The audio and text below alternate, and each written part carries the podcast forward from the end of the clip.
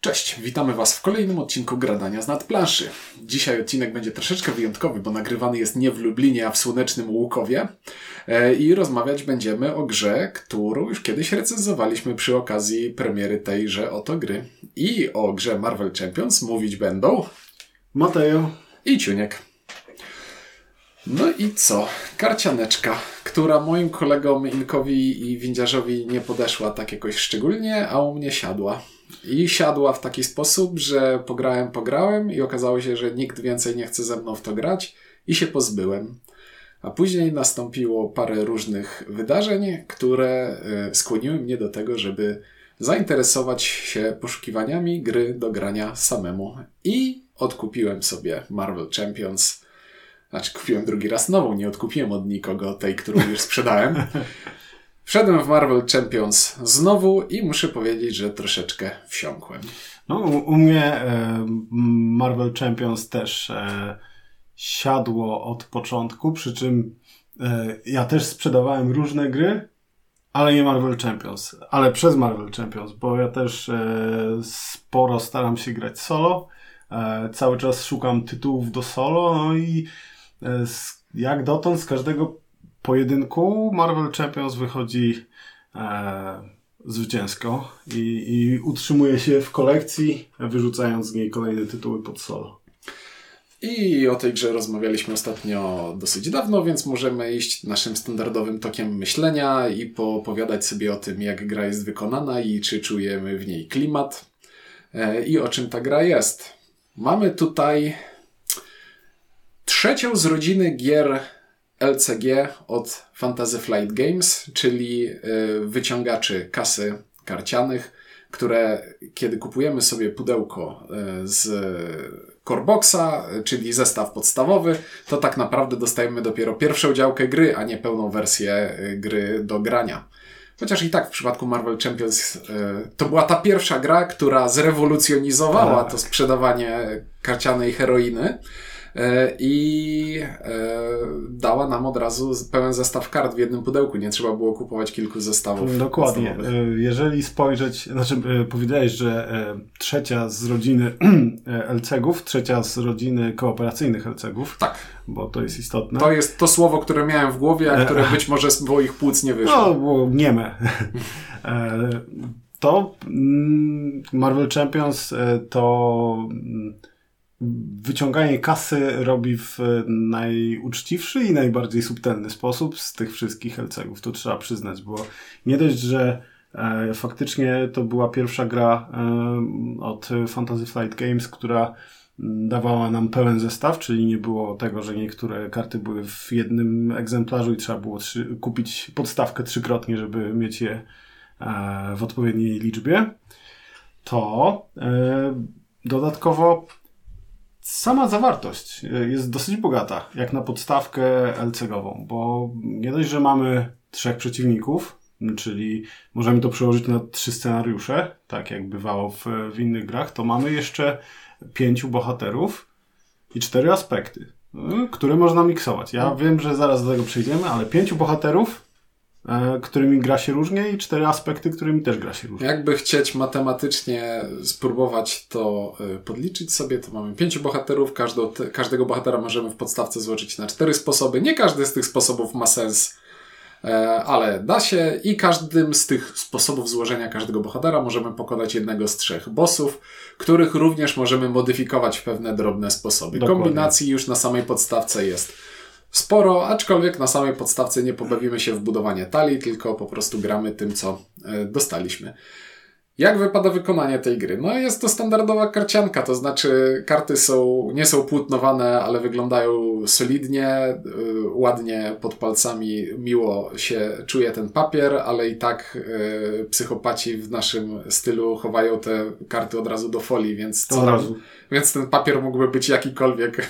A, a propos, a propos e, psychopatów, e, czy karty w e, klaserze trzymasz w koszulkach? Eee, Czy to jeszcze nie jest ten poziom? Nie, mam karty w klaserze w koszulkach, ale to tylko dlatego, że po prostu jak otwieram sobie nowy pakiecik, to koszulkuję wszystko tymi, tymi kart kartami wewnętrznymi. Chodzi o to, że nie, nie e, koszulkami wewnętrznymi, mhm. Ultra Pro Profit, więc E, nie lubię, wiesz, wyciągania, przekładania Ja kart, tylko prostu wszystko pakuję i wszystko... Wyciągasz z kasera, jak składasz i są gotowe do gry. Tak to są jest. zakoszulkowane. Tak jest. Ide- to jest psychopatia, socjopatia i wiele innych patii, którymi wolałbym się nie chwalić w tym momencie, ale to trzeba było nie rozmawiać o graniu w gry kolekcjonerskie karciane. Ale karty kartami, a e, pozostała część. E, ja, ja muszę powiedzieć, że jestem pod wrażeniem e, najbardziej prozaicznej rzeczy, która jest w tym pudełku, czyli plastikowego insertu, który, uwaga, uwaga, ma sens. Jest to najbardziej e, sensowny projekt insertu do gier karcianych, jaki wyszedł spod rąk FFG i najprawdopodobniej wszystkich innych wydawnictw zajmujących się. Ty, tylko Dominion ma lepszy e, insert Tak, karciany. ale e, ten jest idealny do tego, e, do tego stopnia, że dopóki nie byłem zmuszony przez objętość swojej kolekcji zakupu skrzyni, to nie myślałem nad żadnym innym insertem, to mi wystarczało. I bo to, jest, I to jest takie pudełko, w które zmieści się to, co jest w podstawce, plus jeszcze Kilka ki, dodatków. kilka ładnych O, dodatków. I mówimy oczywiście o wszystkim zakoszulkowanym, czyli bez koszulek zmieści się tego dwa razy Nie tyle. trzeba żadnej suszarki, wszystko, y, karty w koszulkach mieszczą się w insercie. A jak ci się widzą grafiki i ogólnie klimat Marvelowy? Ponieważ ostatnio, znaczy ostatnio, już od ładnych 10-15 lat jest moda na Marvela, ale to jest moda na Marvela filmowego, czyli ta stylistyka jest ewidentnie troszeczkę inna od tego, co prezentuje nam e, gra tutaj na ilustracjach, bo ilustracje są nie wszystkie. Niektóre, y, w zależności od tego, na które postacie patrzymy i które deki przeglądamy, to mamy trochę tych ilustracji z komiksów nowożytnych, nowoczesnych, współczesnych, a trochę tak sięgających do lat y, 60. Dalej to nie, ale tutaj w głowie mam, graliśmy przed chwilą przeciwko przeciwnikowi Klawowi, który jest po prostu najprawdopodobniej naj, jednym z najgorzej zaprojektowanych e, przeciwników komiksowych, bo to jest po prostu człowiek w w, w, ubrany w fioletową skarpetę z, z jakimś głupim sci-fi działkiem zamiast ręki. I, Dokładnie tak. i to, to jest taki, to jest taka gra, którą e, ja są takie gry, które mają pewne typy klimatu i ilustracji, że jakbym ja ją grał na stole i moja żona weszłaby do pokoju, to bym się wstydził trochę. I to już podchodzi pod to. Co ja ci powiem, że nie, że, że szczerze mówiąc, doceniam, doceniam te grafiki. Jedyne co mi nie pasuje to, znaczy nie pasuje, gdybym miał się czegoś już przyczepić, bo ogólnie jestem do nich pozytywnie nastawiony, gdybym miał się do czegoś przyczepić, to byłaby pewna niespójność. Tak jak powiedziałeś, że te, to wszystko są komiksowe grafiki, e, no ale z różnego, mm, różnych przedziałów czasowych, więc e, czasem E, jeden bohater wygląda na jednej karcie, powiedzmy, ze swojej talii inaczej niż na, e, niż na jakiejś innej karcie, która nie wchodzi w skład jego talii, tylko była wydana w jakimś innym dodatku. Natomiast mi się te ko- komiksowe grafiki podobają. Może nie wszystkie są ładne, ale większość z nich jest y, jakaś. Znakomita większość e, jakoś tam współgra z tym, co karta, jak, jaki, jaki karta ma tytuł, jakie ma działanie. E, I no, przyznam, że zdecydowanie wolę mm, te komiksowe grafiki, niż gdyby to były e, zdjęcia, kadry z filmów e, Mhm. na licencji, bo raz, że no, zdjęcia na kartach to wyszły dobrze w jednej grze, ze wszystkich gier świata, czyli w Spartakusie. E, a dwa, gdyby, wydaje mi się, że, że gdyby to były kadry z filmów, to gra byłaby trochę droższa. A to, a to nie chodzi mi o to, żeby to były kadry z filmów. Mnie chodzi o. Bo właśnie ja nawet nie przyczepiam się do tego, czy te ilustracje są technicznie dobrze wykonane, bo niektóre z tych postaci mi się w głowie znormalizowały, bo jak patrzę na Ironmana albo Kapitana Amerykę, to wiesz, to są już po... Wizerunki tych postaci są ikoniczne, znormalizowane w mojej głowie i jak na nie patrzę, to pierwsza myśl moja w głowie to nie jest matko, ale to durne. A są takie postacie, których obronić się nie da. I tutaj to mi się rozjeżdża stylistycznie, jeśli, nie wiem, jest dodatek y, ten Wrecking Crew, y, który, gdzie walczymy z drużyną żywcem wyciągniętą z komiksu Kirby'ego z lat 60. I I tu w niektórych partiach muszę patrzeć na tę grę jako na pastisz, a w niektórych podchodzić do tego, że oto, ale teraz jak walczymy z Ultronem, to jest na poważnie. Okej, okay, czyli to... trochę, trochę w tym kierunku, co ja powiedziałem, czyli jakaś niespójność. Tak, jest no. to właśnie niespójność dla mnie, wynikają, ale wynikająca po prostu z tego, że katalog Marvela ma już og ogrom czasu trwa, ogrom postaci w nim jest. No i niestety niektóre z tych postaci nadają się tylko na śmietnik historii, nic nie poradzę. No cóż, no może tak jest, natomiast jak gdybym miał oceniać, to, to myślę, że oceniłbym pozytywnie e, wygląd, wydanie. Też warto powiedzieć, że mm, fajne są żetony. W sensie e, podobają mi się um, od strony projektowej. Może nie to, że są jakieś wypasione pod względem grubości kartonu, tak, bo to nie są gry na certy, ale, e, ale to, że mm, że znacznik pierwszego gracza to jest taki komiksowy dymek z trzema mm. wykrzyknikami, e, to, że, że są e, różne ikonki typu z, z wyrazami dźwiękonaśladowczymi kabum, putru, super. No, to są takie smaczki małe, które dodają klimatu. Więc ja ogólnie e, oceniłbym na pewno na, na, na plus e, wydanie, zwłaszcza, że tak jak wspominaliśmy na samym początku, e, cenowo też to wychodzi ok, bo pamiętajcie, że tym razem musicie kupić tylko jedną podstawkę, nie No, tak. Ona jest trochę droższa niż wcześniej, ale w zebraniu do kupy tej, tej ceny poprzedniej trzech podstawek to wychodzi naprawdę bardzo pozytywnie.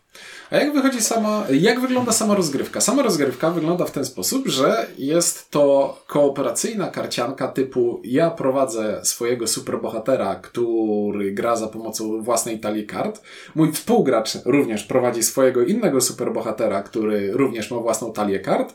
I naszym celem jest ubicie wielkiego złola przeciwnika Wilana, który stoi na środku stołu między nami który również walczy z nami swoją własną talią kart. I jak to w karciankach tego typu bywa, Każda karta ma akapit własnych zasad, e, wyjątków, słów kluczowych i różnych triggerów pozwalających aktywować różne zdolności w różnych momentach i jest to na tyle skomplikowane, że nawet w formie filmowej tłumaczenie tych zasad dokładnie jest ciężkie, a w formie e, radiowej jest niemal niewykonalne, więc będziemy bardzo dużo skracać i upraszczać.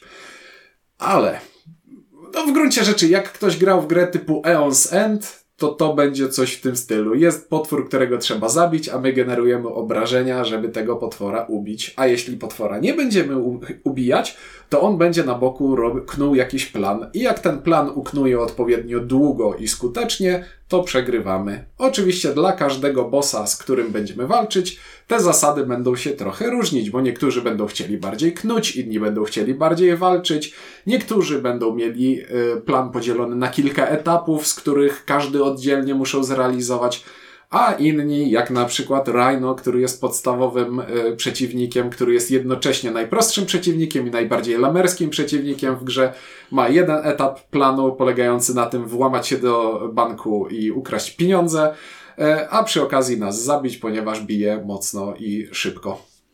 I silnie. Y, I to, co w ogóle jest to dosyć standardowa karcianka, w której yy, gramy karty na stół, te karty mają zdolności, odpalamy sobie zdolności i ogólnie rzecz biorąc w głowie składamy, w głowie i na stole składamy jakąś maszynę, która ma nam zadziałać. Tą maszyną jest nasza talia, tą maszyną jest na, są nasze karty rozstawione na stole. Dużo fajnych zdolności możemy w tym znaleźć, ale taką wisienką na torcie, która jest elementem wyjątkowym dla tej gry jest to, że zgodnie z duchem komiksowej super, superbohaterszczyzny. Nasza postać, która jest kartą znajdującą się na naszym stole od samego początku, ma alter ego. Spider-Man jest Peterem Parkerem, Kapitan Ameryka jest Steve'em Rogersem i tak dalej, i tak dalej. I jest to bardzo, w bardzo cwany sposób przełożone na mechanikę gry, ponieważ raz w swojej rundzie możemy odwrócić naszą kartę i nagle zdjąć hełm Ironmana i zostać Tonym Starkiem. I teraz ta karta, która leży na środku stołu, ma inne zdolności niż ta, która, która była po drugiej stronie, ponieważ rozbijać plany przeciwnika i walczyć z przeciwnikiem może tylko superbohater, a alter ego tego superbohatera może się leczyć albo robić pewne inne rzeczy. Tak, pewne inne rzeczy, których e, bohater robić e, nie może, no bo Iron Man nie jest to, nie, to akurat jest zły, zły przykład. Ja, bo bo, Spider-Man albo, nie jest, albo widzisz, nie bo jest to, Peterem bo Parkerem. to jest, e, to jest teraz, e, jeśli chodzi o klimat tego, e, ta gra jest bardziej przed MCU. To Tak. znaczy, bo to MCU dopiero zmieniło to, Tak, że oderwał, połączyło superbohatera z postacią, która jest Tu, się, e, pod maską. e, tu akurat w przypadku Ironmana i tego, że e, on, się, on się ze swoim alterego nie, nie krył, to tu jest lekka, e, e, lekka kolejna w tym klimacie, ale ogólnie to tak. To rozwiązanie jest w zasadzie zwykłym nie, niezwykłym. Jest w zasadzie licznikiem czasu, bo wiadomo, że, że ta gra kooperacyjna, gdyby nie miała żadnego parcia na nas, no to prędzej czy później byśmy ją wygrali, tak? No to, to jest taki pandemik, w którym by się e, nic nie wybuchało i mielibyśmy nie, nie, nielimitowany czas, żeby zdejmować choroby i, i zbierać lekarstwa. No to wiadomo, że, że to jest gra, która się sama wygra kiedyś. Więc tutaj jakiś licznik może, musi być. Natomiast no, ten licznik może być różnego rodzaju, tak? To może być sztywno narzucona liczba rund, może być jakaś talia, która się skończy, a może być coś e, tak cwanego, jak jest w Marvel Champions, czyli, e, czyli ten plan e, Łotra, który będzie sobie powoli albo szybko, bo to jest zależne od danego Łotra, narastał, z którym e, my też możemy jako gracze wchodzić w interakcję, bo możemy te jego plany tam szczypać, szczypać i powoli i po trochu je udaremniać. E, Co też prowadzi nas do bardzo ciekawych decyzji. Czy my będziemy e, kontrolować ten stan zagrożenia i tam na boku gdzieś lekko obijać tego łotra, aż, aż, aż go wykrwawimy metodą tysiąca cięć, czy z kolei mm, zagramy ryzykownie i mm, polecimy e, w trybie full auto, będziemy, będziemy łotra tłuc, ale nie będziemy przejmować się tym, e, tym zagrożeniem. Więc to, że e, samo to już jest e, ciekawe, że mamy taki licznik wbudowany w, w grę, z którym mamy bardzo dużo punktów stykowych. Natomiast to, o czym Ciunku powiedziałeś, czyli to, że my jako, jako nasza postać jesteśmy tak jakby mamy dwa stany i raz jesteśmy bohaterem, raz jesteśmy, e, raz, jesteśmy alter ego i mamy różne rzeczy do robienia, różne możliwości w, e, w obu tych postaciach, to jest coś raz, bardzo cwanego mechanicznie, a dwa, mm, świetnie podbijający klimat w tej grze, który, mm, o czym chyba za, za, zapomnieliśmy powiedzieć, on tu jest, żeby, żeby was to nie zmyliło. I właśnie takie smaczki jak, jak to, mocno go podbijają. To w gruncie rzeczy, gdyby odłożyć to wszystko na bok, no to to jest gra o liczeniu. Tak, i to jest... Ale bardzo satysfakcjonująca i taka naprawdę klimatyczna gra o liczeniu. To nie jest e, knicja i karty z, z numerkami i kolorami.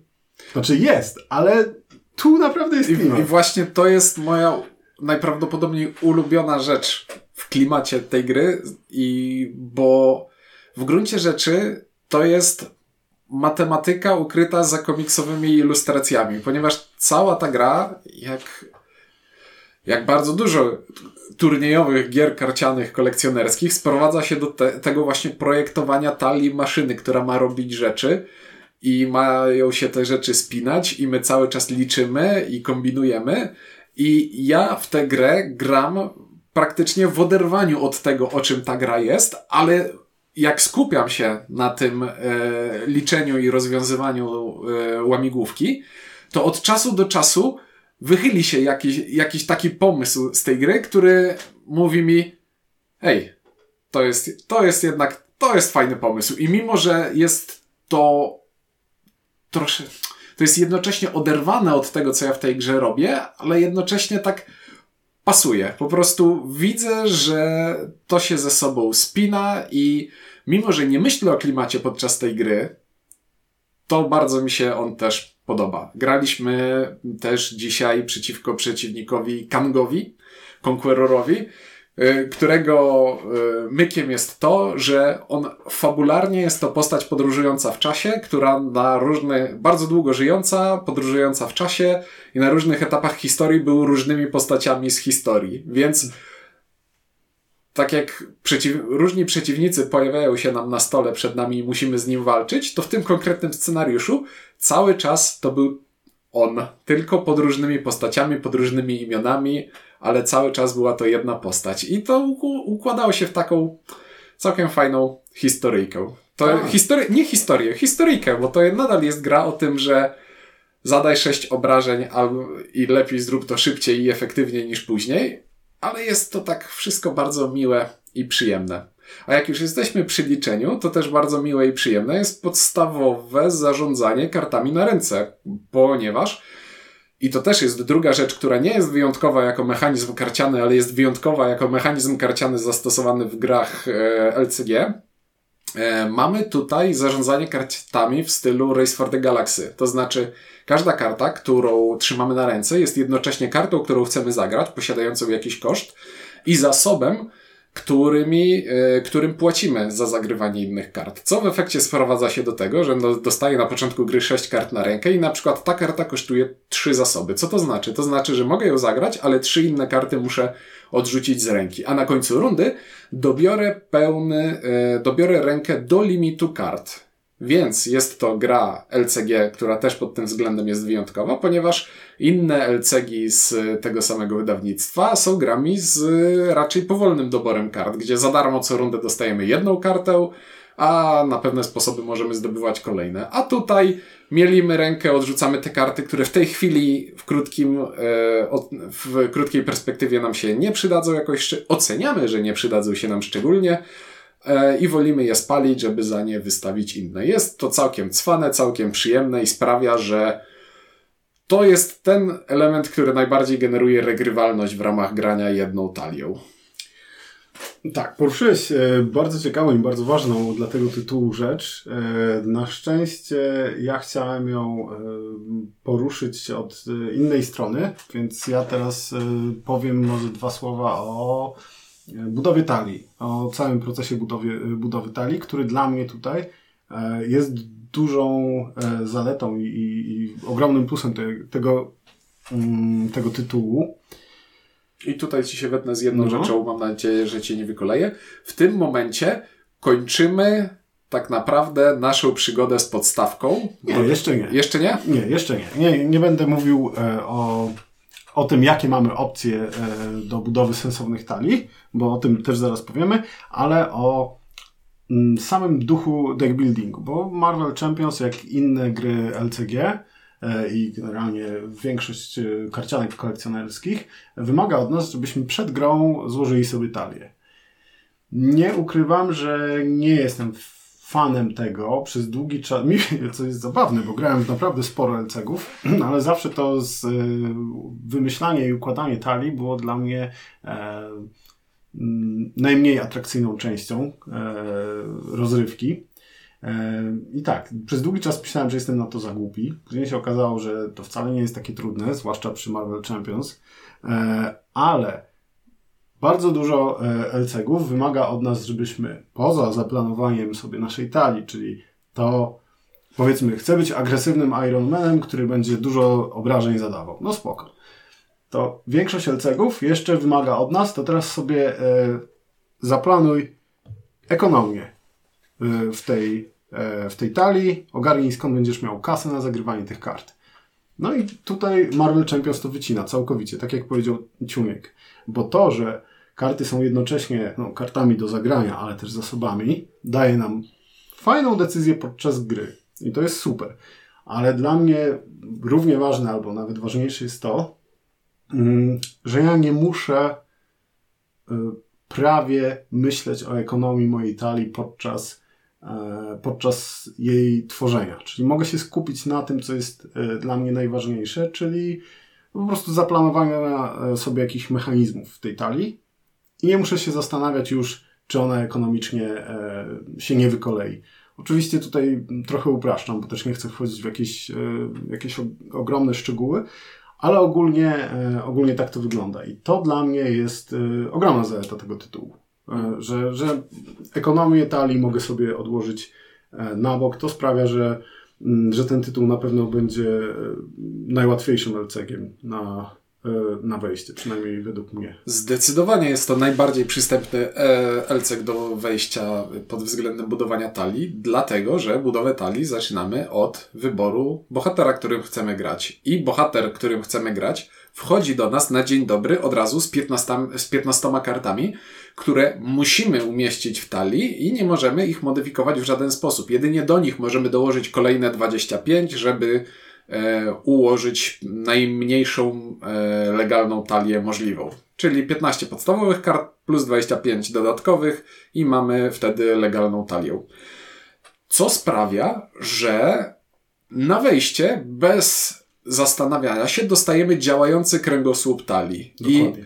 I znowu upraszczając bardzo, niezależnie od tego, co do tej talii dołożymy, to będzie w niej już przynajmniej jeden działający pomysł, który powie nam, w jakim kierunku powinniśmy grać. Możemy złożyć talię wbrew temu pomysłowi, co zazwyczaj nie kończy się dobrze, chyba że mamy na to jakiś lepszy pomysł, ale y, na wejściu do gry na początku, przy pierwszym kontakcie, raczej nie będziemy mieli lepszych pomysłów niż te proponowane.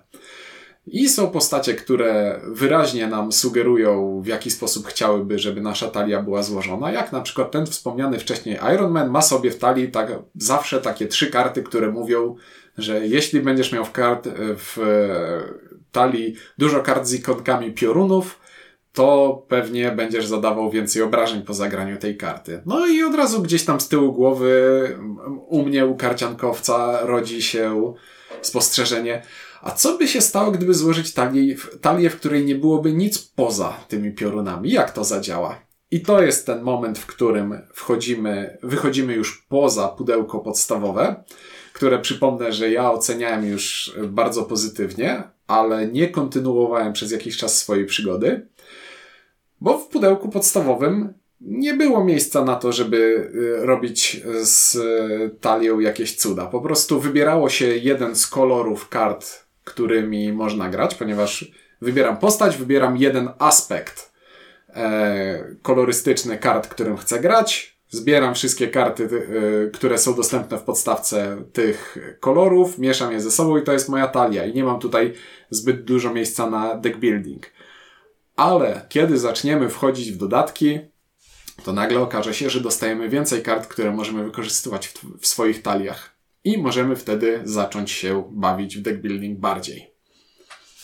Tak. E, teraz co? Może byśmy opowiedzieli trochę, jak ta gra się rozwija e, z kolejnymi dodatkami. Ta gra rozwija się w ten sposób, że e, jest podzielona na coś w stylu sezonów serii, które nie są tak złowieszczo e, złodziejskie, jak były sezony w poprzednich LCG-ach, które też i ten model wydawniczy został całe szczęście przez e, FFG zarzucony, więc nie, mu, nie musimy o nim już wspominać. Gra wygląda w ten sposób. Wychodzi kilka małych pakietów, a później wychodzi duży dodatek. W małym pakiecie może być postać. Kiedy kupujesz postać, kupujesz sobie pakiecik, w którym jest działająca talia dla nowego bohatera, plus jakaś liczba dodatkowych kart, które można wykorzystać we wszystkich innych taliach. Czasami dodatkowym pakiecikiem jest scenariusz, czyli jakiś przeciwnik, który do pokonania, którego można wykorzystać z każdym innym dowolnym bohaterem. W dużym dodatku natomiast jest kilku przeciwników i dwóch bohaterów. Dwóch bohaterów. Tak, pięciu przeciwników, dwóch bohaterów. E, I nie wiem jak ty, ale ja na przykład e, już e, dosyć sporo czasu e, i pieniędzy poświęciłem na to, żeby wgłębiać się w Marvel Champions, ale nie rozpakowałem jeszcze swoich dużych dodatków, z których na razie na promocjach udało gdzieś mi się na wyprzedażach wyciągnąć dwa. Ja na razie bawię się małymi pakietami i muszę powiedzieć, że jestem bardzo zadowolony z tego, co e, w tych małych pakietach widzę, ponieważ Chciałbym powiedzieć, że to wychodzi tanio i ekonomicznie, ale bym skłamał w żywe oczy i nos mój urósłby mi tak, żebym uderzył w ten mikrofon. Model rozwoju tej gry wygląda tak, że kupujemy podstawkę, która bardzo tania nie jest, ale bardzo droga też nie jest i ona jest spoko. Później musimy, jeśli mając podstawkę, kupimy sobie jeden dodatek, najlepiej z bohaterem, to to nie zmienia nam całej rozgrywki jakoś bardzo, bo dostajemy po prostu jednego bohatera, którego, którym możemy zagrać trzy scenariusze i parę nowych kart do deckbuildingu, które wcale jakoś nam mocno tego deckbuildingu nie zmienią.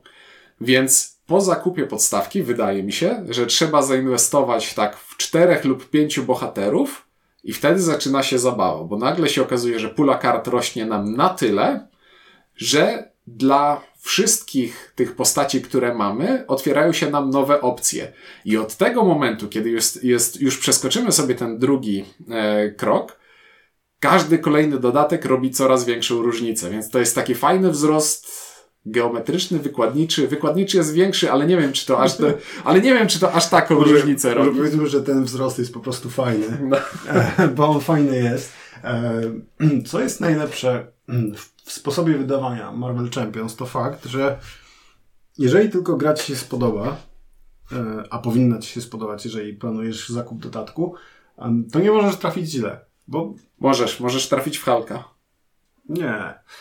Y, Hulk nadal będzie miał dobre karty do agresji. Hulk jest dziadowym bohaterem, ale ma bardzo dobre karty. A nie tylko do agresji. Jedna z fajniejszych kart. Y, Justice też jest w pakiecie z Hulkiem, ale to już nie, nie, nie o to chodzi. Chodzi o to, że jeżeli wystarczy ci tych trzech złoczyńców, bo na przykład e, Ultron mm, a, bo jeszcze dodajmy, że każdego, każdy z tych trzech scenariuszy można grać e, na dwóch poziomach trudności. Mhm. A, więc powiedzmy, że, że takich e, scenariuszy mamy sześć. No i Ultron na ekspercie jest naprawdę ciężki. Już, już biorąc pod uwagę nawet to wszystko, co wychodziło, to jest dosyć trudny scenariusz. Więc jeżeli masz te trzy scenariusze i bardziej jarają cię e, bohaterowie i nowe karty do deck buildingu, no to kupujesz bohatera. Jeżeli gra ci się bardzo spodobała i chcesz ją rozszerzyć o, o sporo, no to kupujesz którykolwiek duży dodatek. Dostajesz całą masę nowych złoczyńców, dwóch nowych bohaterów, e, sporo nowych kart do budowy talii. Jeżeli uważasz, że czterech bohaterów w podstawce e, to wystarczająco, ale znudzili ci się złoczyńcy, kupujesz pakiet ze złoczyńcą. Pięciu bohaterów jest w podstawce. E, pięciu bohaterów, cztery aspekty, tak, masz rację. No ale jeżeli znudziło ci się klepanie trzech tych samych złoli, kupujesz pakiet z, z przeciwnikiem i też źle na tym nie wyjdziesz. Co jeszcze ważniejsze, wydaje mi się, jeżeli e, popatrzymy na to pod kątem progu wejścia. Jeżeli jesteś fanem Tora, to nie zastanawiasz się, w którym momencie życia tej gry wyszedł Tor i czy on będzie kompatybilny z tym, co już masz albo planujesz kupić, tylko idziesz do sklepu i kupujesz Tora, bo lubisz Tora i zaczynasz grać Torem. I ta gra w żaden sposób się nie wykolei. Więc to jest naprawdę Świetna rzecz. I przez to, że wszystko jest legalne e, w każdym momencie i działa ze wszystkim, to, to ta wzrost ten, tego geometrycznego fanu, o którym mówiłem, wynika z tego, że na tym etapie, kiedy ja mam już tam powiedzmy 10 czy 14 bohaterów w pudełku i x złoczyńców, to za każdym razem, teraz każdy kolejny kupiony mały pakiecik, jak jeśli chcę tak jakby kompletować swoje rozgrywki, to znaczy w podstawce pięcioma bohaterami pokonać trzech złoczyńców. To jest 15 ustawień, bez wnikania w dalsze szczegóły. 15 razy chcę przejść tę grę, żeby ją przejść. I teraz za każdym razem, kiedy kupuję nowego bohatera, to muszę nim pokonać każdego ze złoczyńców, których mam. Za każdym razem, kiedy kupuję złoczyńcę, chcę go pokonać każdym bohaterem, którego mam. Więc każdy kolejny dodatek daje nam coraz więcej. I ten model wydawniczy podoba mi się bardzo. Też chyba najbardziej ze wszystkich tych y, karcianek LCG w ogóle, y, w jakie grałem. Mhm. Tak, jest y, naprawdę super. To, że niby mamy te tematyczne, nie wiem jak to się nazywa oficjalnie, ale nazwijmy to sezony, czyli pakiet małych, znaczy kilka małych dodatków, e, po których przychodzi duży i one są w jakiś tam sposób tematycznie, nazwijmy to. Bo, tematycznie i mechanicznie, bo na przykład no, ten sezon, sezon ze Spider-Verse y, ma własne słowo kluczowe, który, tak. które gra bardziej w tym sezonie. Ale to nie jest tak, że nie będzie działało w żadnym innym. Absolutnie. Może nie będziecie w stanie e, jakiegoś archetypu zbudować, mając tylko jedną paczkę z całej, z całej serii, ale jesteście w stanie na pewno zagrać tym bohaterem od razu po wyjęciu go z pudełka Pomodyfikować go kartami, które już macie, a karty, które dostaliście z nim, użyć do modyfikacji e, innych bohaterów, e, których już e, posiadacie. Więc naprawdę każda jedna paczka podbija tutaj regrywalność. Każda, nawet ten nieszczęsny Hulk. E, to teraz słówko o skalowaniu, bo gra na pudełku napi ma napisane od jednego do czterech graczy. Kłamstwo, według mnie. Znaczy zadziała od jednego do czterech graczy, ale jak zagramy sobie we czterech graczy, to się zanudzimy przeokrutnie, ponieważ schemat tej gry wygląda w ten sposób. W mojej turze robię wszystkie możliwe swoje akcje i dopiero kiedy wykonam wszystkie swoje możliwe akcje, nadchodzi tura kolejnego gracza. Jeśli ma, jak gram sobie Iron Manem albo Black Pantherem, który ma rozbudowany stół i zbudował sobie pancerz składający się z kilku kart leżących na stole i każda z tych kart ma triggerowaną w innym momencie zdolność, która robi coś innego, to moja tura wygląda w ten sposób, że ja jestem bardzo skupiony na tym, co ja robię i bardzo zajęty na tym, żeby tę łamigłówkę leżącą przede mną rozwiązać. I ja się bawię świetnie, a trzech innych graczy patrzy na to i może co najwyżej, nie wiem, porozmawiać ze sobą. I to jest największy, największa bolączka tej gry i kłamstwo na pudełku według mnie. Cztery osoby na pewno nie. Trzy myślę, że raczej też nie. Dla mnie to jest gra stricte dwuosobowa, a raczej e, dwubohaterska. E, ja bym powiedział, że dwuosobowa albo true solo bo jednak granie trusolo, granie dwuosobowe sprawia, że gramy partię od 40 minut do godziny, e, a w graniu trusolo na jednego bohatera przy sprawnej obsłudze, bo obsłudzę też za moment, e, gram partię 20 minut. I to jest dla mnie ogromna wartość, ponieważ jest to kolejna rzecz, która sprawia, że ta gra jest po prostu przystępna, bo setup tej gry wygląda w ten sposób, że Biorę złoczyńcę i losowy pakiecik kart do złoczyńcy, tasuję, kładę. Biorę bohatera, którego e, już mam, już, już mam przygotowanego, wcześniej. albo wyciągam nowego z pudełka, bo w nowym pudełku jest działająca talia, tasuję, kładę. Koszulkuję. A koszulkuję. I mogę zaczynać grać. Jasne. I gram 20 minut pasjansa. I to jest najprawdopodobniej mój ulubiony pasjans w tej chwili. Dobrze, to ja powiem tak, że o ile szanuję to, że ta gra na jednego bohatera jest bardzo szybka, to mam z Trusolo kilka problemów. E, I już e, trochę e, spoilerując, ja zdecydowanie wolę zagrać jedną partię w 40 minut na dwie ręce niż w tym samym czasie dwie partie Trusolo. Dlaczego? Bo bohater pod Trusolo musi robić trochę wszystkiego, żeby gra go nie zabiła. A ja bardzo lubię, żeby moi, e, moje postacie się specjalizowały. Kiedy ja mam, e, składam sobie, nie wiem, Ironmana, to chcę, żeby ten Ironman się świetnie zajmował e, zdejmowaniem właśnie tego zagrożenia, które generuje złoczyńca i od czasu do czasu mocno przyłożył, bo ma te swoje karty, e, które to robią. A nie chcę, żeby on musiał się zajmować wszystkim na stole. Nie chcę, żeby był takim, wiecie, e, szwajcarskim scyzorykiem. A tak trochę wygląda dla mnie e, talia w e, True Solo. Ja wiem, że doświadczeni gracze się może nie zgodzą, e, ale tak mi to, e, mi tak to pachnie z, mo z mojego doświadczenia. Dodatkowo e, i to już powiem, że im dalej w las z dodatkami, tym gorzej. Ta gra się źle skaluje do jednej postaci, bo ona się skaluje bardzo matematycznie. Typu e, złoczyńca ma x punktów życia per postać, więc jeżeli gram na jednego bohatera, to powiedzmy 7, jeżeli gram na dwóch, to już 14. E, później w, w, w, w kolejnych dodatkach e, gra była balansowana, e, znaczy balansowana, utrudniana w ten sposób, że często rzucała na graczy e, utrudniające karty, ale one też nie były mm, per gracz, one były mm, per liczba, więc no jeżeli grasz sami, gra rzuca ci trzy karty, z którymi musisz e, sobie dać radę, a jeżeli grasz we dwójkę albo we trójkę i też dostajesz trzy karty, to jednak są samemu dużo szybciej umrzesz, więc ja nie jestem fanem dla mnie gra na, na dwie ręce jest, e, jest idealna właśnie dzięki temu, że mam dwie różne postacie, z których każda ma swoją określoną rolę w teamie i robi to, co ma robić, a nie robi e, po trochu wszystkiego.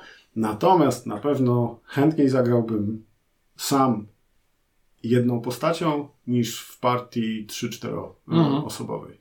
Dla mnie nie do przeskoczenia w graniu solo na dwie ręce jest to, że obsługa gry robi się po prostu upierdliwa.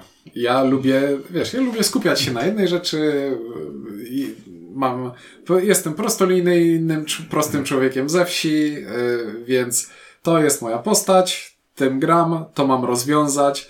Nie lubię, nie lubię psychicznie wstawać z jednego krzesełka i siadać na drugim i teraz y, gram tą drugą postacią. No i dochodzą trywialne rzeczy w stylu to muszę teraz odłożyć jedne karty i podnieść drugie karty i wiesz, i przestawić sobie coś w mózgu. Nie, ja lubię jak jest prosto i jak ta obsługa gry jest ograniczona do minimum. Jedyne, czego mi brakuje w rozgrywkach Trusolo, to to, że są pewne karty, są pewne zagrywki, są pewne zdolności, które w fajny sposób współgrają, jeśli przy stole siedzi więcej osób, bo na przykład moja postać może chronić twoją przed atakiem, albo mogę zagrać kartę, która odciągnie przeciwnika od ciebie i ściągnie go do mnie, co sprawi, że odpali się jakaś zdolność. Jak na przykład ten wspomniany wcześniej Thor, który dobiera karty, kiedy yy, przeciwnik podchodzi do niego i chce walczyć z nim i on może ściągać tych przeciwników na siebie od innych graczy. Wszystko to jest ładnie, pięknie, ale jednak yy, prostota obsługi wygrywa dla mnie z tą głębią zależności, która wychodzi już od przynajmniej dwóch graczy przy stole. No to nie, to ja, ja jeszcze na dwóch bohaterów z obsługą sobie radzę bez, e, bez większego problemu. Próbowałem kiedyś e, jedną partię na, na trzech bohaterów, to już było zdecydowanie za dużo.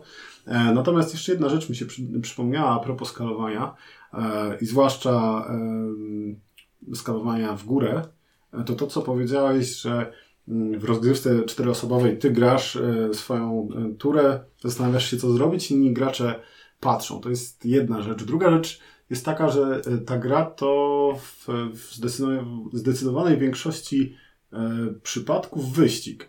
Ten wyścig polega na tym, że masz w swojej talii jakąś maszynkę i kiedy już ją złożysz, i uzyskasz przewagę tempa nad, nad tym, co robi e, ten złoczyńca, bo on ciągle będzie robił generalnie to samo.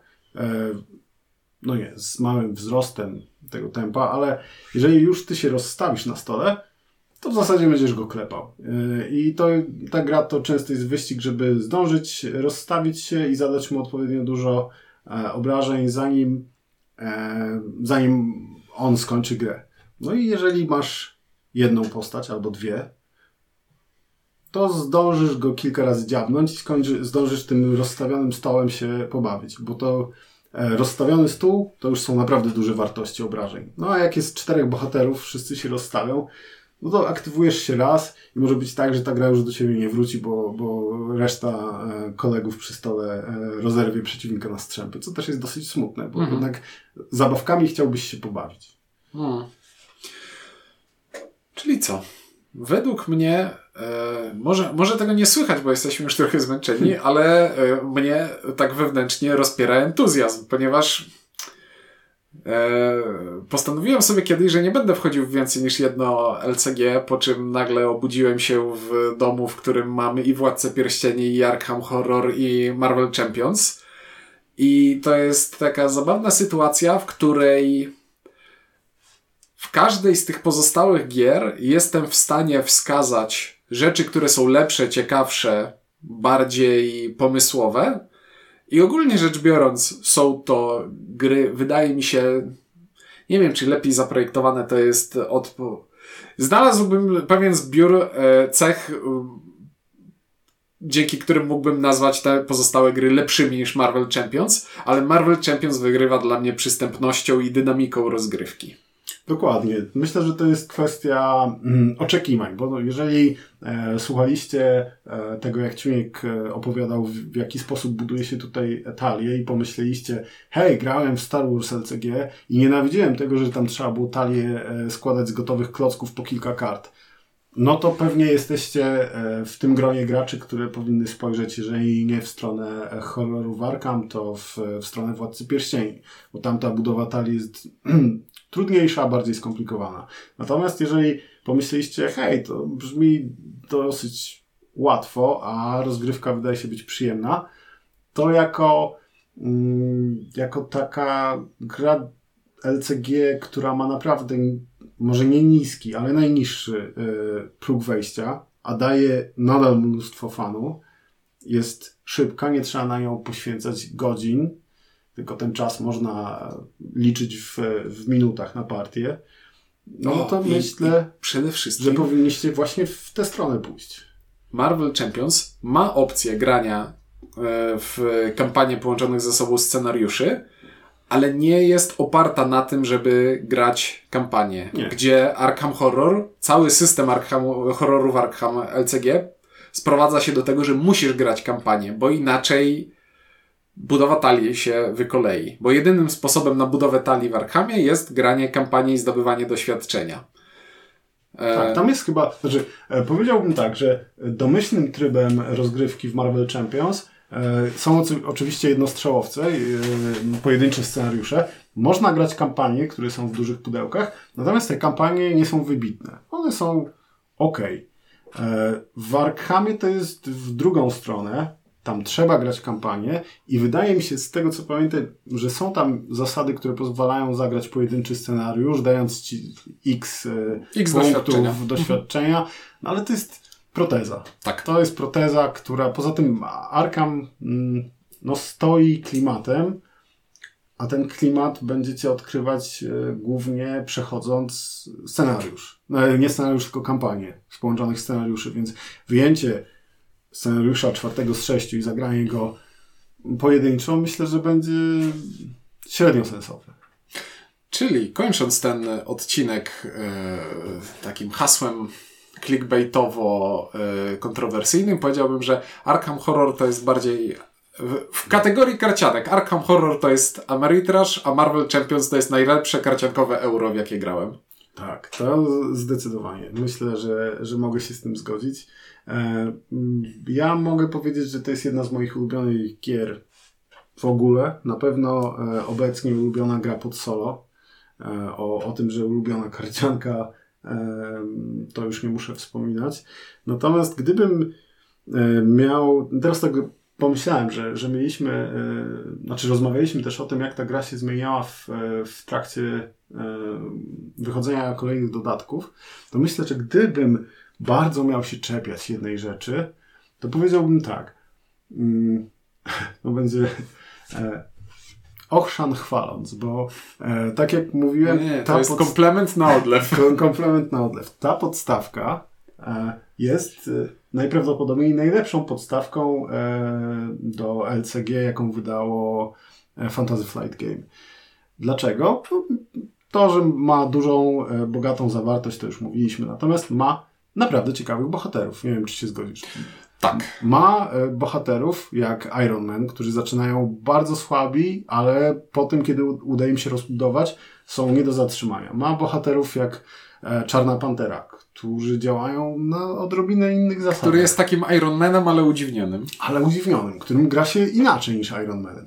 E, więc ma, są też bardzo podstawowe e, postacie. Jest She-Hulk, która nie buduje kart na stole. Nie, nie, ale She-Hulk też jest ciekawa pod tym kątem, że ma mniejszy limit ręki i musisz sobie z tym radzić. No masz, masz, e, masz przekrój bohaterów od takich bardzo podstawowych do ciekawe, ciekawie rozbudowanych. No i e, po ograniu takiej e, podstawki możesz sobie myśleć, ciekawe co oni zaserwują w dodatkach.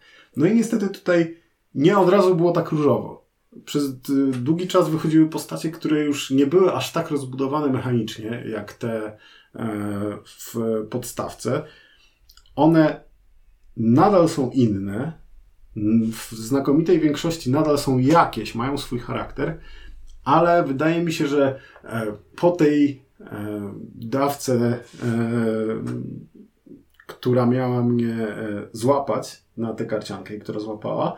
E, spodziewałem się, że że te kolejne postacie też będą przynajmniej od czasu do czasu aż tak mocno wykręcone. One nie, nie, nie wszystkie takie są, więc yy, aczkolwiek to tak jak mówię jest malutka, malutka rysa na szkle i to taka troszkę naciągana. Może. Ale jak już trafiają czymś fajnym, to trafiają czymś naprawdę fajnym, bo dla mnie największą przyjemnością zaobcowania z nowymi pakiecikami kart to jest właśnie to przyglądanie się a jaki twist będzie z tą postacią? I nagle się okazuje, że jest sobie Ant-Man. I Ant-Man jak się zamienia ze Scotta Langa w superbohatera, to może być dużym Ant-Manem albo małym Ant-Manem. I w jaki sposób jest to przedstawione? Mamy kartę postaci, którą możemy sobie otworzyć, obrócić o 90 stopni i teraz mamy dużego Ant-Mana, który jest faktycznie fizycznie Wielkości większą kartą. Dwóch kart, tak. Jest... E, fajny jest motyw z wszystkie postacie mają superbohater alterego. Jest sobie na przykład Vision, który oprócz tego, że jest superbohater alterego, to ma drugą kartę, która mu mówi, że jest eteryczny albo stały. I, mhm. I dla każdej z tych kombinacji różne rzeczy działają różnie. Dokładnie tak. Więc to, co mówisz, że e, szukanie tego, czym ta postać mnie zaskoczy, faktycznie jest super, ale. Y, nadal trafiają się postacie, które na pytanie, czym ta postać cię zaskoczy, odpowiadają niczym ciekawym. Więc takie też się trafiają, mhm. trzeba z tym żyć.